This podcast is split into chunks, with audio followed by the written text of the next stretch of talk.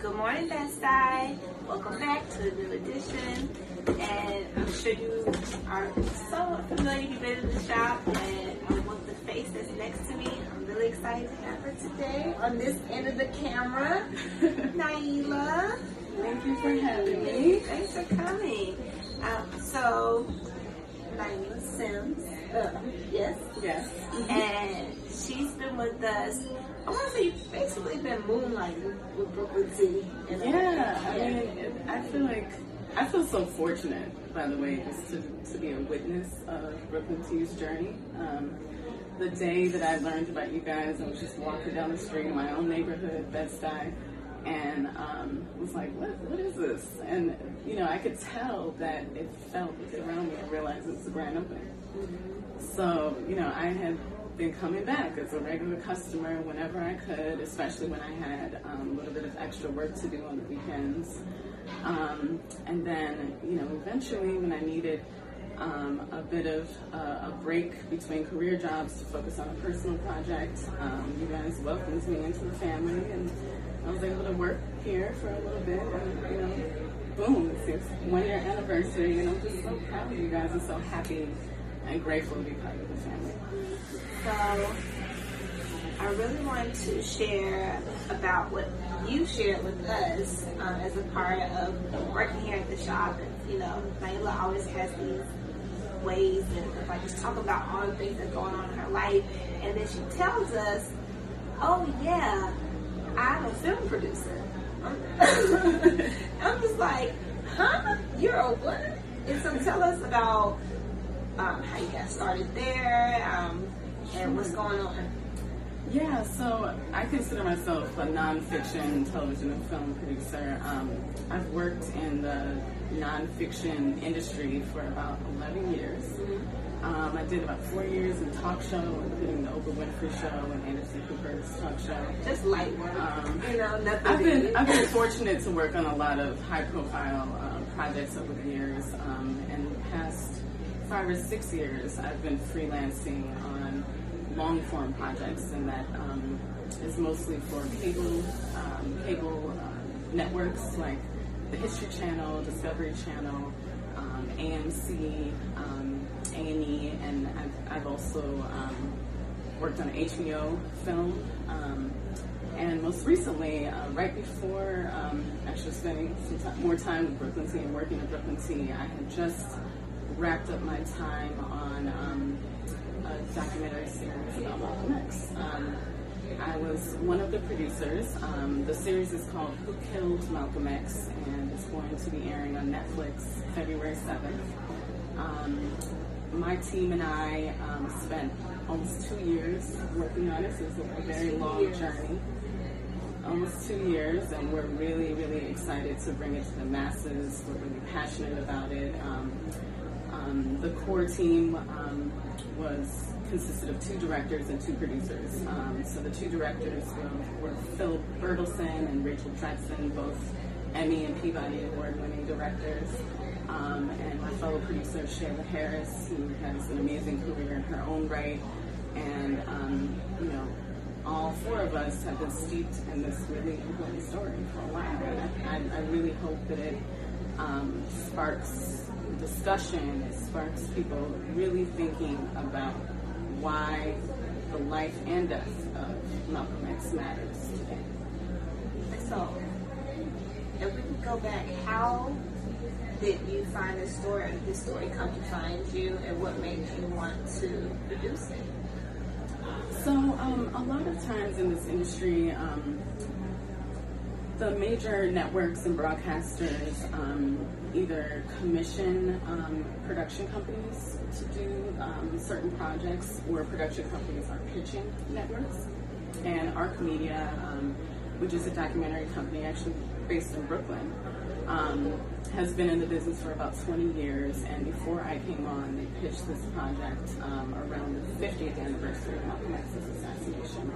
And it was soon after the late Manning Marable came out with his biography. Um, and yeah, they, they pitched it, and luckily that the first broadcaster came on, which was Fusion, and eventually they found a partner with Netflix, and when I came on, um, that was the time to, to make it, the time to um, really map out and develop the story, and do the research before filming, and um, yeah, it was a, a two-year process of, of all of it.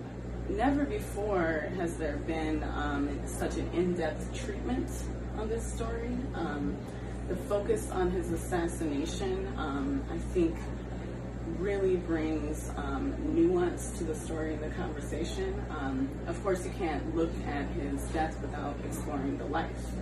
Um, but I think my team really, you know, took the time to, you know, go to the libraries, go to the archives, you know, dust off the books from the shelves and and and follow, you know, really map out the information that's available from what happened on that tragic day that he um, was assassinated. There is available information to, to the public, but I don't think a lot of the public knows about it. To hear about the project that you were working on, uh, it just felt like he was being taken care of in a way, right? And that we were valuing his time here on earth and what he left us with and how his legacy has continued to grow and build even after his death. Right? It's incredible. Yeah. It's, it's incredible. Um, you know, he was assassinated at only 39 years old, but has impacted generations upon generations and, you know, I think really deserves, um, you know, the kind of coverage that we see with other leaders, you know. Um, And speaking of coverage, you, you put out there a little bit earlier, so I want to make sure that people caught it, if you haven't, that um, not only was it picked up by Fusion, but it's also available on Yes, so um, Who Killed Malcolm X, which is actually a six part documentary series, is going to stream on Netflix uh, February 7th. I mean, how does that feel to know that you were a part of a project that's now on one of the biggest streaming networks like out there? You know, of course, the little girl in me is like, ah, Netflix. but then at the same time, I think um, as a storyteller and a filmmaker by trade, I feel, you know, just really grateful that we're able to reach a large audience. You know, and I think this is a really important story um, that's relevant today for many different reasons. Um, you know, I think the more people can see it, the merrier. I think the more conversation it can spark, you know, the merrier. The more, um, you know, I think the more it can spark and inspire um, people to educate themselves even further, um, the merrier. And you know, as a filmmaker, if you if you're handed, you know, the opportunity to reach the masses in some ways, you know, that's that's a goal that you're reaching. So. speak about goals because you are a person who's not just nailed down to one project. You know, your time and talent span, right, um, multiple projects. And so, um, you know, I just recall you talking not only about the Malcolm X project and us being so proud of you about that, but also hearing about your personal project and um, I would really love for you to tell folks about what that's about and, um, and where we can follow up with you in the future. Yeah, so um, you know, it's funny in, in this industry. You know, there, there's so many great and compelling stories you want to tell, and sometimes it is hard to work on things at the same time. But a lot of us just try to make progress, you know, as we go. And um, for me, um, while I've been, you know, extremely fortunate to work on all these high profile projects and work with extraordinary, talented teams, um, you know, I've been hoping to have my own directorial debut at some point. Um, and the story that I have been compelled to start with, um, started years ago, um, is really my, my grandmother's story. Um, you know, I know, you know, a, a lot of people, you know, kind of wish they, they filmed and recorded with their elders. Um, you know, I think I'm feeling more and more strongly that um, we, you know, there are extraordinary people, everyday people in our lives who have stories that are just as important as, you know, the, the famous people out there. And um, my grandmother, um, and really her generation and my family, um, had extraordinary journeys that impacted the, the betterment of the future generations of my family. So um, essentially, my grandmother was um, a young person in Haiti in the late 40s and 50s, which was um, a unique time in Haiti's history where um, it was right after um, um, the U.S.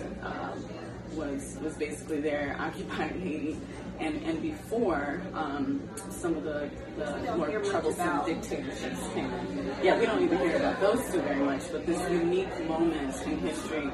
Um, it was a booming tourism industry, and the nickname Pearl of Antilles came back to Haiti. If you weren't on vacation, um, or if you were on vacation, you had to have stopped in Haiti. So my grandmother and her sister were the first to go to school um, in their family, even elementary school. Um, they, they were able to get jobs at a luxurious hotel in the city. And um, they were afforded the opportunities to come to the United States. But at that time, it wasn't about staying here. It was about um, just making a little extra money to, to enhance the lives of the family. But ultimately, um, she had to stay. Her, um, her, my grandfather, her sister, um, they, their first stop was Memphis, which was segregated at the time. So, you know, not only did they have this unique experience in Haiti, but they come here as black immigrants, um, you know, learning the ways of life here. And when you're not when you're not the majority, but also like, you know, you see yourself a certain way, and then come to a new country that sees you another way. Um, you know, they that that was one of many obstacles um, throughout her life that she overcame, and through um, a lot of hard work and perseverance, and a lot of unique personal stories. I mean, I think you know it's important to. I think document and show that, that we can be our own heroes and our own stories. And we don't have to have a lot to do that. Um, and yeah, it's, it's one of those things that, you know, I think a lot of filmmakers are compelled by different stories at different times, whether it's personal or not. Um, but this is one of those things I, I know that I have to do. Um, and, and I really hope I can remind um, the Haitian diaspora that we are so rich in, in, in family and perseverance and, and, and creativity and determination that it doesn't matter us being poor. Circling back to Malcolm, um, being steeped in that story for two years, you learn, you know, in order to tell a story properly, you have to get to know all the things, right? Like there were a lot of things that even in six hours you don't, you're not able to include. Right. Um, but one of the many things um, that I learned that stuck with me because I.